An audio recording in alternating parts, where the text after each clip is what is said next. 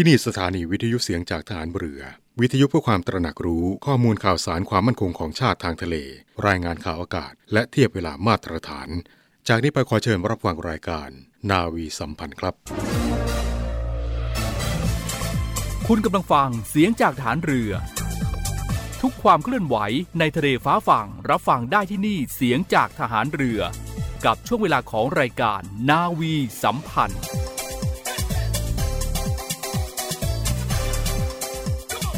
สวัสดีครับคุณผู้ฟังทุกท่านครับ สวัสดีครับคุณขวัญประชาครับ สวัสดีครับคุณนรดิตครับ ขอต้อนรับคุณผู้ฟังทุกๆท่านนะครับเข้าสู่ช่วงเวลาของรายการนาวีสัมพันธ์นะครับก็พบกันเป็นประจำทุกๆเช้าวันศุกร์กับเราสองคนครับครับ วันนี้วันศุกร์ที่ 19 พฤษภาคมพุทธศักราช2566 นะครับ ซึ่งครับในวันนี้ครับถือว่าเป็นอีกหนึ่งวันสำคัญสำหรับพวกเราเหล่าทหารเรือและคุณผู้ฟังที่เคารพรักในเสด็จเตี่ย ครับพลเรือเอก พระเจ้าบรมวงศ์เธอพระองค์เจ้าอภากรเกียรติวงศ์ครับกรมหลวงชุมพรเขตอุดมศักดิ์วันนี้ครับ 19 พฤษภาคมครับ เป็นวันคล้ายวันสิ้นพระชนม์ของพระองค์นะครับพลเรือเอกพระเจ้าบรมวงศ์เธอพระองค์เจ้าอภากรเกียรติวงศ์ครับทรงได้รับสมัญญา เป็นองค์บิดาของทหารเรือไทย ซึ่งทหารเรือต่างก็ยกย่องและเทิดทูนพระเกียรติคุณอย่างสูงสุด เนื่องจากว่าพระองค์ ทรงริเริ่มวางรากฐานกิจการทหารเรือและการนำความเจริญมั่นคงและรุ่งเรือง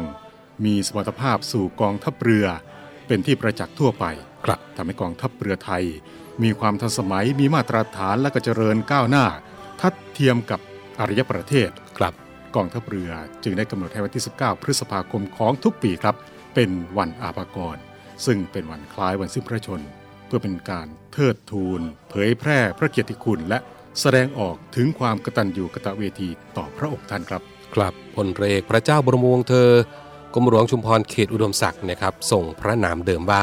พระองค์เจ้าอาภากรเกียรติวงศ์เป็นพระราชโอรสองค์ที่ 8 ในพระบาทสมเด็จพระจุลจอมเกล้าเจ้าอยู่หัว ประสูติเมื่อวันที่ 19 ธันวาคม 2423 เป็นพระเจ้าลูกยาเธอองค์ที่หนึ่งในเจ้าจอมันดาโมดธิดาของเจ้าพระยาสุรวงศ์วัยวัฒน์ ผู้บัญชาการทหารเรือวังหลัง ทรงเป็นเจ้านายพระองค์แรกนะครับที่สำเร็จการศึกษาวิชาการทหารเรือจากประเทศอังกฤษ ทรงมีจุดประสงค์แรงกล้าครับที่จะฝึกให้ทหารเรือไทย เดินเรือทะเลได้อย่างชาวต่างประเทศ และสามารถรบทางเรือได้ เนื่องจากอดีตประเทศไทย ต้องว่าจ้างชาวต่างชาติมาเป็นผู้บังคับการเรือโดยตลอดนะครับครับ ซึ่งภายหลังจากที่พลเรือเอกพระเจ้าบรมวงศ์เธอ พระองค์เจ้าอาภากรเกียรติวงศ์กรมหลวงชุมพรเขตอุดมศักดิ์สำเร็จการศึกษาและก็เข้ารับราชการทหารเรือแล้ว พระองค์ก็ได้แก้ไขปรับปรุงระเบียบวิธีปฏิบัติในโรงเรียนในเรือนะครับครับทรงเป็นครูสอนนักเรียนในเรือและก็ริเริ่ม การใช้ระบบการปกครองบังคับบัญชาตามระเบียบการปกครองในเรือรบก็คือมีการแบ่งให้กับนักเรียนในเรือชั้นสูง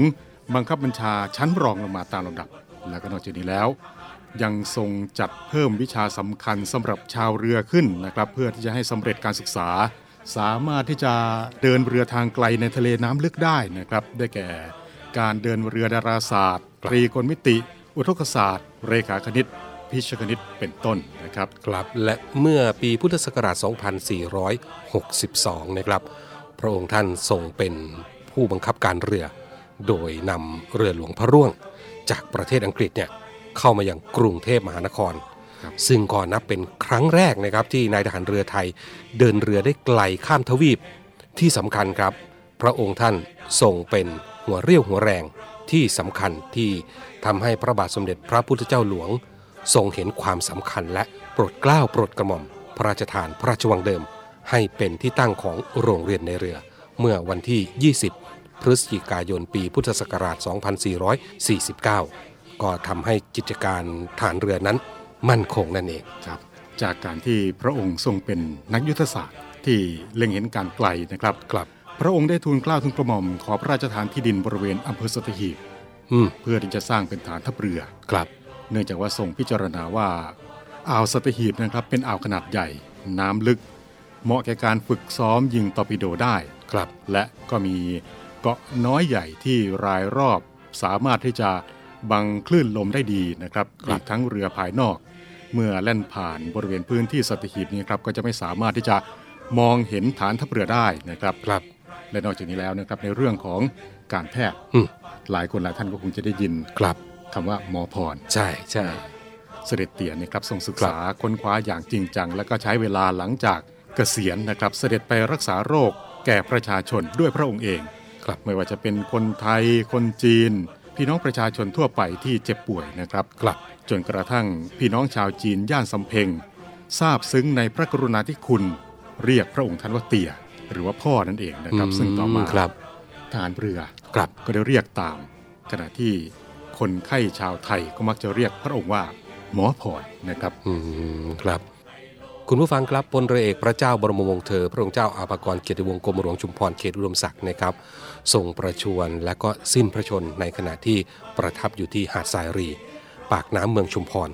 เมื่อวันที่ 19 พฤษภาคม 2466 เวลา 11นาฬิกา40 นาที เนื่องในวันอภกรปีนี้ครับคุณผู้ฟังเป็นวันคล้ายวันสิ้นพระชนของพลเรือเอกพระเจ้าบรมวงศ์เธอ พระองค์เจ้าอภากรเกียรติวงศ์กรมหลวงชุมพรเขตอุดมศักดิ์ที่พระองค์ทรงมีพระกรุณาคุณต่อกองทัพเรืออเนกอนันต์ เช่น ทรงวางรากฐานการทหารเรือของไทยตามแบบชาติตะวันตก ทรงจัดทำโครงการสร้างกำลังทางเรือ นอกจากนี้ครับพระองค์ท่านยังทรงพระนิพนธ์เพลงปลุกใจไว้ให้กองทัพเรือมากมาย กองทัพเรือครับจึงได้เทิดพระเกียรติพระองค์ และขนานนามพระองค์ว่าองค์บิดาของทหารเรือไทย พร้อมทั้งกำหนดให้วันที่ 19 พฤษภาคม เป็นวันอาภากร ทั้งนี้ครับคุณผู้ฟังในวันที่ 19 พฤษภาคม 2566เนี่ยครับก็เป็นวันครบรอบวันสิ้นพระชน 100 ปี กองทัพเรือจึงกำหนดจัดงานวันอาภากรในนามของกองทัพเรือ โดยมีพิธีบวงสรวงและพิธีวางพวงมาลา ณพระอนุสาวรีย์หน้าอาคารส่วนบัญชาการกองทัพเรือ พื้นที่วังนันทอุทยาน รวมทั้งมีพิธีบำเพ็ญกุศล ทักษิณานุประทาน ณวิหารน้อย วัดราชบพิตรสถิตมหาศรีมาราม ราชวรมหาวิหาร นอกจากนี้นะครับกองทัพเรือก็ยังได้จัดกิจกรรมเพื่อเทิดพระเกียรติ และน้อมรำลึกในพระกรุณาธิคุณของพระองค์ ในส่วนของกองทัพเรือ ซึ่งก็จัดมาตั้งแต่วันที่ 19 ธันวาคม 2565 แล้วครับนะครับแล้วก็ยาวจนถึงวันนี้วันที่ 19 พฤษภาคม 2566 ครับเนื่องในวาระพิเศษนี้นะครับวาระร้อยปี วันคล้ายวันสิ้นพระชนสลับเตี่ยนะครับกองทัพเรือก็ได้มีการจัดกิจกรรมขึ้น หลายกิจกรรมนะครับไม่ว่าครัจะบเป็นกิจกรรมร้องเพลงพระนิพนธ์กิจกรรมเทิดพระเกียรติ วันคล้ายวันประสูติวันที่ 19 ธันวาคม 2565ครับโดยมีการทำบุญตักบาตรกิจกรรมจิตอาสาบุรณะสารพระรูป และพระอนุสาวรีย์กิจกรรมบริจาคโลหิต กิจกรรมบริการพี่น้องประชาชน กิจกรรมหน่วยแพทย์หมอพรเคลื่อนที่ กิจกรรมแสดงดนตรี กิจกรรมแสดงแสงสีเสียง โดยจัดขึ้นที่บริเวณหนองตะเคียนอำเภอสัตหีบจังหวัดชลบุรีนะครับครับนอกจากนั้นครับก็ยังมีกิจกรรมกองทัพเรือสัญจรเพื่อประชาชน ในพื้นที่รับผิดชอบของกองทัพเรือด้วยนะครับซึ่งก็จัดจำนวน 5 ครั้งด้วยกันใน 5 พื้นที่ครับไม่ว่าจะเป็นทัพเรือภาคที่ 1 ทัพเรือภาคที่ 2 ทัพเรือภาคที่ 3 กองบัญชาการป้องกันชายแดนจันทบุรีและตราด และก็ หน่วยเรือรักษาความสงบเรียบร้อยตามลำแม่น้ำโขงด้วยนะครับ โดยจัดหน่วยแพทย์หมอพรเคลื่อนที่ทั้งทางบกและก็ทางน้ำนะครับรวมไปถึงการแสดงดนตรีจากวงดุริยางค์ทหารเรือ และก็การจัดนิทรรศการแสดงพระประวัติด้วยครับครับและนอกจากนี้แล้วนะครับในวันนี้ครับ 19 พฤษภาคมนะครับในช่วงเวลา 8นาฬิกา30นาทีนะครับครับกองทัพเรือ ก็จะจัดพิธีวางพวงมาลาถวายสักการะ ครับณบริเวณพระอนุสาวรีย์กองบัญชาการกองทัพเรือ วังนันทอุทยานนะครับ โดยครับมีพลเรือเอกเชิงชายชมเชิงแพทย์ ผู้บัญชาการทหารเรือ จะเดินทางมาเป็นประธานในพิธีวางพวงมาลาถวายสักการะนะครับ หลังจากนั้นครับช่วงเวลา 10นาฬิกาครับก็จะเป็นพิธีบำเพ็ญกุศล ทักษิณานุประทาน อุทิศถวาย ณ วิหารน้อย ภายในสุสานหลวง วัดราชบพิตรสถิตมหาศรีมาราม โดยวิหารน้อยนี่ครับเป็นที่บรรจุ พระอังคารและพระอัฐิของพระราชโอรส และพระราชธิดาพระบาทสมเด็จพระจุลจอมเกล้าเจ้าอยู่หัวที่ประสูติในเจ้าจอมมารดาแพรและเจ้าจอมมารดาโมดหลายพระองค์ รวมถึงพระอัฐิพลเรือเอกพระเจ้าบรมวงศ์เธอพระองค์เจ้าอภากรเกียรติวงศ์กรมหลวงชุมพรเขตอุดมศักดิ์นะครับและในปัจจุบันนี้ก็ยังคงใช้เป็นที่บรรจุอังคารและอัฐิของสมาชิกราชสกุลอภากร และราชสกุลสุริยงนะครับครับ และในช่วงบ่ายนะครับคุณผู้ฟังกองทัพเรือก็ได้ร่วมกับจังหวัดชุมพรและมูลนิธิกรมหลวงชุมพรหาดทรายรี ก็จะจัดกิจกรรมณศาลกรมหลวงชุมพรหาดทรายรีอำเภอเมืองจังหวัดชุมพรนะครับ ซึ่งกิจกรรมก็ประกอบไปด้วยพิธีเปิดกระโจมไฟ และเรือนหมอพรนะครับ รวมไปถึงมีการแสดงกำลังทางเรือ พิธีน้อมรำลึกพระกรุณาธิคุณ การแสดงแสงสีเสียง และการแสดงต่างๆ ของจังหวัดชุมพร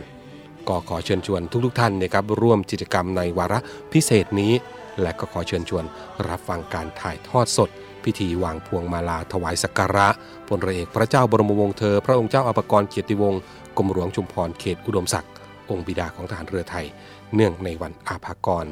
ณพระอนุสาวรีย์หน้ากองบัญชาการกองทัพเรือพื้นที่วังนันทอุทยาน ถนนอิสรภาพ แขวงบ้านช่างหล่อเขตบางกอกน้อยกรุงเทพมหานคร ทางสถานีวิทยุเครือข่ายเสียงจากทหารเรือทั่วประเทศ ตั้งแต่เวลา8นาฬิกา5นาทีเป็นต้นไปนะครับแล้วก็เวลา 16นาฬิกา30 นาทีเนี่ยก็ขอเชิญชวนคุณผู้ฟังทุกๆท่านนะครับร่วมชมการถ่ายทอดสด พิธีเปิดกระโจมไฟและเรือนหมอพร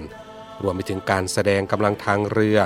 ณศาลกรมหลวงชุมพรหาดทรายรีอำเภอเมืองจังหวัดชุมพรด้วยครับนี่ก็เป็นกิจกรรมที่จะมีขึ้นในวันนี้กับวันอาภากรประจำปี 2566 ซึ่งในปีนี้ถือว่าเป็นวาระพิเศษครับครบรอบร้อยปีวันคล้ายวันสิ้นพระชนม์ของพลเรือเอก พระเจ้าบรมวงศ์เธอพระองค์เจ้าอาภากรเกียรติวงศ์กรมหลวงชุมพรเขตอุดมศักดิ์นะครับครับใกล้ที่ไหนก็ขอเชิญร่วมกิจกรรมกันได้นะครับ ในวันที่ 19 พฤษภาคม เป็นวันคล้ายวันสิ้นพระชนม์ของพลเรือเอก พระเจ้าบรมวงศ์เธอพ ระองค์เจ้าอาภากรเกติวงศ์กรมหลวงชุมพรเขตอุดมศักดิ์และได้กำหนดเป็นวันอาภากรสืบมา ซึ่งในปีนี้เป็นวันครบรอบวันสิ้นพระชนม์100 ปีกองทัพเรือได้จัดกิจกรรมเทิดพระเกียรติครบรอบวันสิ้นพระชนม์100 ปี โดยมีหน่วยงานและภาคส่วนต่างๆ เข้าร่วมกิจกรรมดังกล่าวมาอย่างต่อเนื่อง ตั้งแต่วันที่ 19 ธันวาคมปีที่ผ่านมา และในวันที่ 19 พฤษภาคมที่จะถึงนี้ ซึ่งเป็นวันครบรอบวันสิ้นพระชนม์100 ปี ได้มีการจัดกิจกรรมที่สำคัญหลายกิจกรรม ผมจึงขอใช้โอกาสสำคัญนี้ เรียนประชาสัมพันธ์ให้ทราบโดยทั่วกัน และขอเชิญชวนทุกท่านที่เคารพศรัทธาพระองค์ท่าน ได้เข้าร่วมกิจกรรมที่จัดไว้ตามความเหมาะสมต่อไปดังนี้ครับ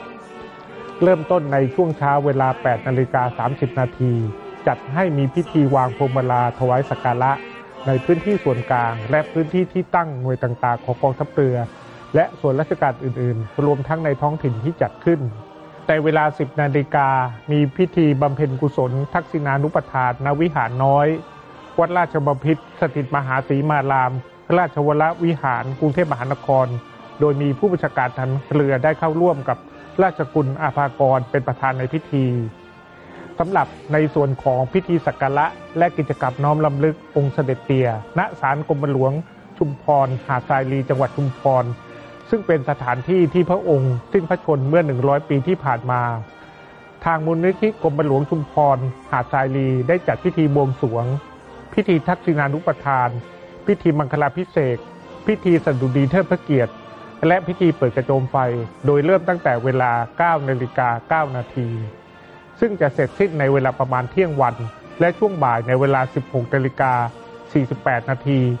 ผู้บัญชาการทันเรือจะประกอบพิธีสักการะ พิธีเปลี่ยนธงราชนาวี และธงพยศ พิธีประดับตาสัญลักษณ์ครบรอบวันสิ้นพระชนม์100 ปี พิธีกล่าวสดุดีเทิดพระเกียรติ การยิงปืนถวายจนถึงเวลา 17นาฬิกา27 นาที เป็นการร่วมร้องเพลงพระนิพนธ์จำนวน 3 เพลงต่อเนื่องกัน ได้แก่ เพลงดาบของชาติ เพลงเดินหน้า และเพลงดอกประดู่ซึ่งทางกองทัพเรือได้จัดทำตัวอย่างการร้องเพลงพระนิพนธ์ดังกล่าว เผยแพร่ทาง YouTube ไว้แล้ว อย่างไรก็ตามในขณะที่มีการจัดกิจกรรมนหาดทรายลีนี้ ภาคส่วนต่างๆ สามารถจัดกิจกรรมไปในช่วงเวลาเดียวกันได้เลยนะครับ ซึ่งทางกองทัพเรือจัดให้มีการถ่ายทอดสดทาง Facebook แฟนเพจของกองทัพเรือโดยเฉพาะอย่างยิ่งการร่วมร้องเพลงพระนิพนธ์จำนวน 3 เพลง จะมีการเปิดเพลงทางวิทยุกระจายเสียงในเครือข่ายเสียงจากฐานเรือ หรือสอทรในห่วงเวลาดังกล่าวด้วยครับ ดังนั้นภาคส่วนต่างๆ ที่จัดให้มีการร่วมร้องเพลงพระนิพนธ์ถวายในครั้งนี้ สามารถเปิดวิทยุที่ถ่ายทอดสดเป็นเสียงนำเพื่อให้เกิดความพร้อมเพรียงได้ด้วยครับ หลังเสร็จสิ้นการร่วมร้องเพลงพระนิพนธ์ที่หาดทรายรี เวลาประมาณ 18นาฬิกาจะมีการรำเทิดพระเกียรติของชาวจังหวัดชุมพร ต่อด้วยการแสดงท่าอาวุธประกอบดนตรี หรือที่เรียกว่า fancy drill โดยนักเรียนจ่าทหารเรือ โรงเรียนชุมพลทหารเรือ ต่อด้วยการแสดงของวงดุริยางค์ราชนาวี หรือวงออเคสตราจากกองดุริยางฐานเรือ ฐานทัพเรือกรุงเทพณบริเวณเดียวกัน ปิดท้ายด้วยกิจกรรมการแสดงพลุ119 นัด นอกจากนี้ยังมีกิจกรรมการบำเพ็ญสาธารณประโยชน์ การบริการทางการแพทย์ การบริการแพทย์แผนไทย นิทรรศการพระประวัติเสด็จเตียเรือหลวงพระล่วง และการแสดงวัตถุพิพิธภัณฑ์เสด็จเตียอีกด้วยครับ กับผมในฐานะประธานกรรมการจัดการครบรอบวันสิ้นพระชนม์100 ปีพลเรือเอก พระเจ้าบรมวงศ์เธอ พระองค์เจ้าอภากรเกติวงศ์กรมหลวงชุมพรเขตอุดมศักดิ์ใครขอเชิญชวนพี่น้องประชาชน หน่วยงานทุกภาคส่วน โดยเฉพาะท่านผู้เคารพศรัทธาในองค์เสด็จเตี่ยได้ร่วมกิจกรรมที่จัดให้มีขึ้น รวมทั้งร่วมจัดกิจกรรมในพื้นที่ของท่านตามความเหมาะสม โดยสามารถติดตามรายละเอียดอื่น ๆ ได้ตาม ช่องทางโซเชียลมีเดียที่กำหนดไว้ เพื่อร่วมน้อมลำลึกถึงพลเรือเอกพระเจ้าบรมวงศ์เธอ พระองค์เจ้าอาภากรเกติวงศ์กรมหลวงชุมพรเขตอุดมศักดิ์หรือองค์เสด็จเตี่ย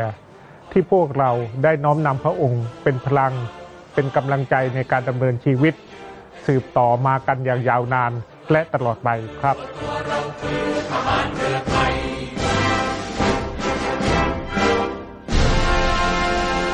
อะละครับช่วงนี้เดี๋ยวเรา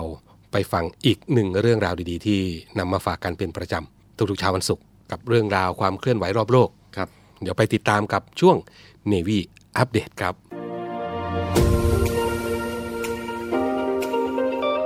เนวี่อัปเดตกับพีรวัตรสุทธิบุญ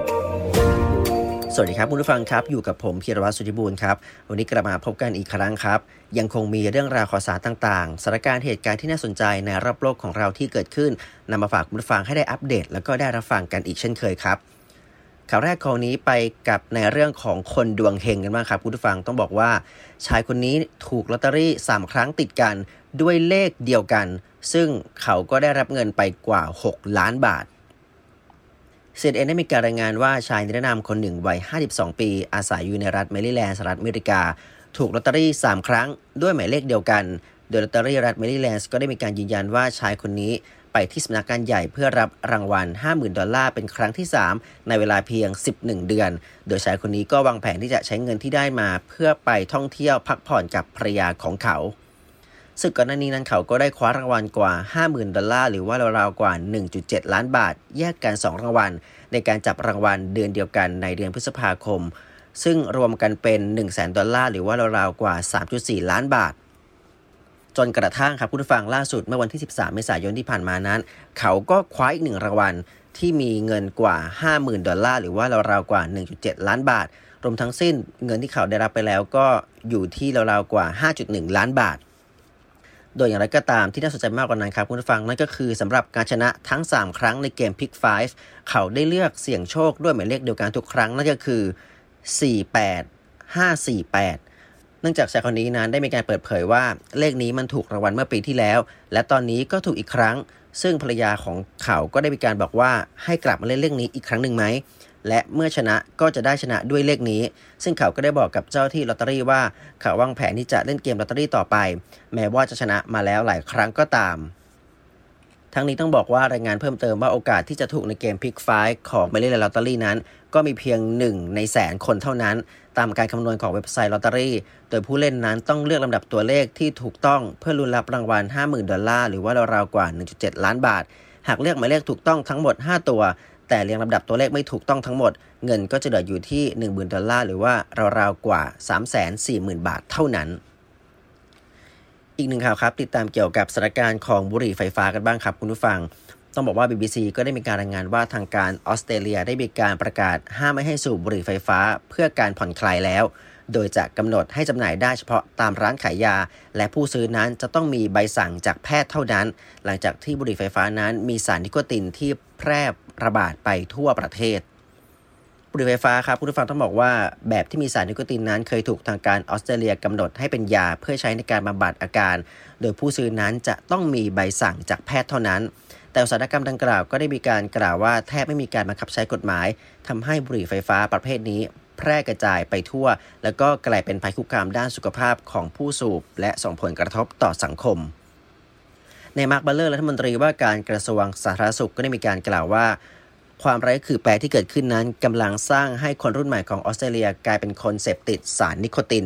ซึ่งบุหรี่ไฟฟ้าได้มีการใช้หลักการระเหยของเหลวที่มักผสมกับสารนิโคตินให้เป็นไอ เพื่อให้ผู้ใช้นั้นทำการสูดเข้าปอด โดยผลิตภัณฑ์นี้ก็มักจะถูกมองว่าเป็นผลิตภัณฑ์ที่ช่วยให้ผู้สูบบุหรี่นั้นเลิกบุหรี่ แต่ทว่าผลิตภัณฑ์ดังกล่าวนี้ครับผู้ฟังก็ได้รับความนิยมในหมู่เด็กวัยรุ่นของออสเตรเลีย โดยเฉพาะเยาวชนคนหนุ่มสาวในเมืองใหญ่ ที่มีการใช้เพื่อเป็นการสูบผ่อนคลายความเครียดและก็ความบันเทิงบุหรี่ไฟฟ้านั้นต้องบอกว่าไม่ต่างจากบุหรี่ปกติ เพราะว่าเป็นผลิตภัณฑ์จากที่เหล่าในทุนยาสูบนั้น ได้ผลิตขึ้นมาให้มีรูปแบบที่น่าสนใจ และก็มีการแต่งเสริมเติมกลิ่น ให้เยาวชนคนรุ่นใหม่นั้น เสพติด ซึ่งต้องบอกว่าแรงงานบุหรี่ไฟฟ้านั้นถูกมองว่า มีความปลอดภัยต่อสุขภาพมากกว่าบุหรี่ปกติ เนื่องจากไม่มียาสูบผสม แต่บางประเทศไม่ว่าจะเป็นสหรัฐอาณาจักร ก็ได้มีนโยบายในการแจกบุหรี่ไฟฟ้าฟรี ให้กับผู้ที่ต้องการเลิกสูบบุหรี่ ซึ่งอย่างไรก็ตามในฝั่งของผู้เชี่ยวชาญกระทรวงสาธารณสุขก็ได้มีการมองว่าบุหรี่ไฟฟ้านั้นไม่ได้ปลอดภัยต่อสุขภาพ 100%แต่ก็ยังคงมีส่วนผสมของสารเคมี และก็มีผลเสียต่อสุขภาพในระยะยาว เช่นเดียวกัน ส่วนในฝั่งของรัฐบาลของออสเตรเลียก็ได้มีการมองกล่าวเกี่ยวกับเรื่องนี้ว่าบุหรี่ไฟฟ้านั้น เป็นภัยคุกคามต่อสุขภาพของผู้คนในสังคม เนื่องจากเป็นการส่งเสริมให้ผู้คนนั้นหันมาสูบบุหรี่ โดยเฉพาะในกลุ่มเด็กหรือกลุ่มวัยรุ่นที่ไม่เคยสูบบุหรี่มาก่อนนายบัตเลอร์ผู้ผลิตและพัฒนาบุหรี่ไฟฟ้าก็ยังคงมีเจตนาพุ่งเป้าจำหน่ายไปที่เด็กและก็วัยรุ่น โดยหาซื้อได้ง่ายๆ พอกับขนมหวานและก็ช็อกโกแลต ซึ่งถือว่ากลายเป็นปัญหาเชิงพฤติกรรมตามสถานศึกษาทำให้บางโรงเรียนนั้นจะต้องมีการติดตั้ง เครื่องตรวจจับควันบุหรี่ตามห้องสุขาของออสเตรเลียอีกด้วย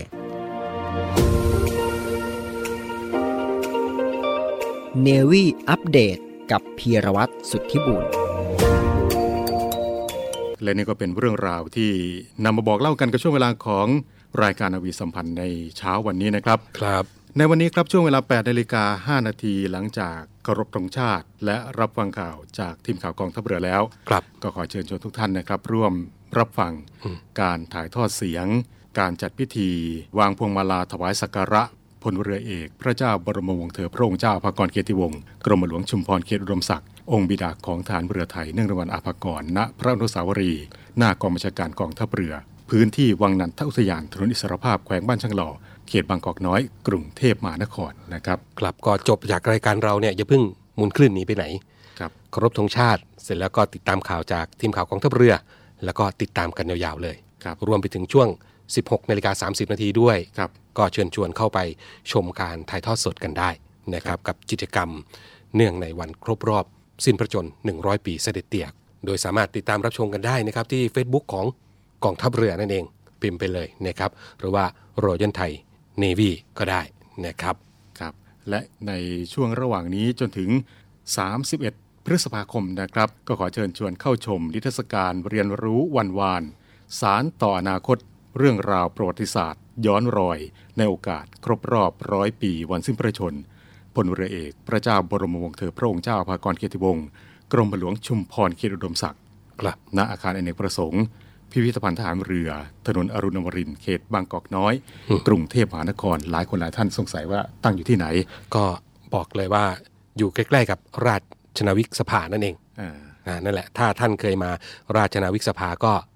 เข้ามาเลยอ่าประตูช่องนั้นแหละนะครับ แล้วก็จะอยู่ด้านซ้ายมือนั่นเองครับครับเปิดให้กับทุกท่านเข้าเยี่ยมชมครับตั้งแต่9นาฬิกาจนถึง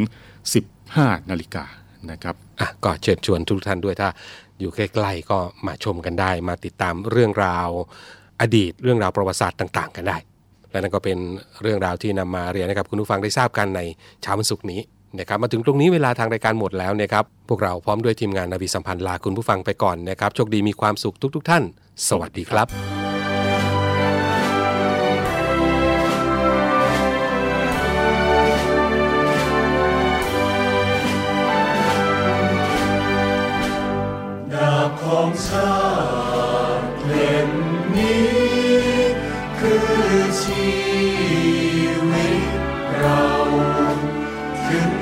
空有你。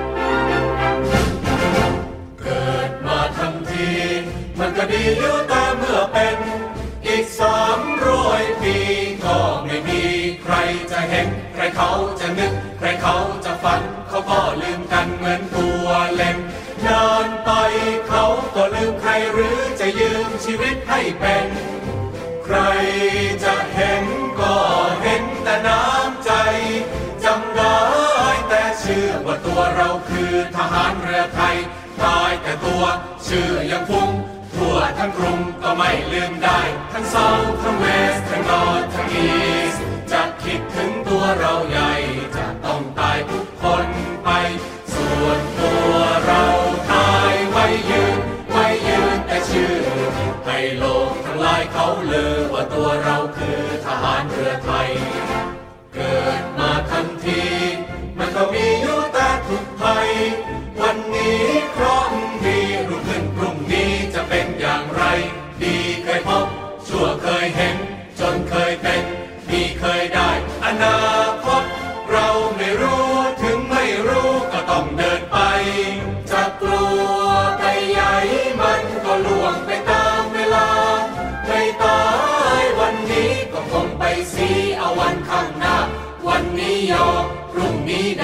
great he comes.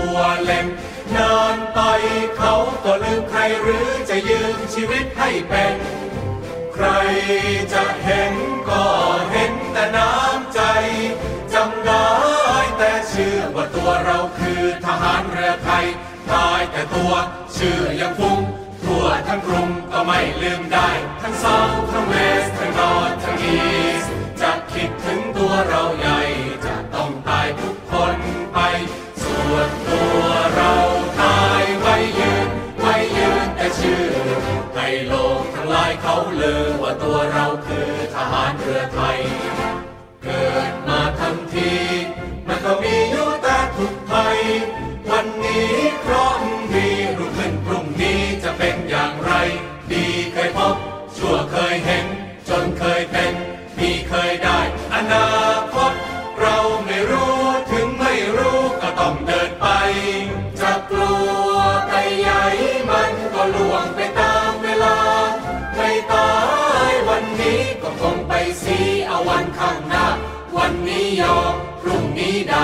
ใช่ขี้ข้าปากของใคร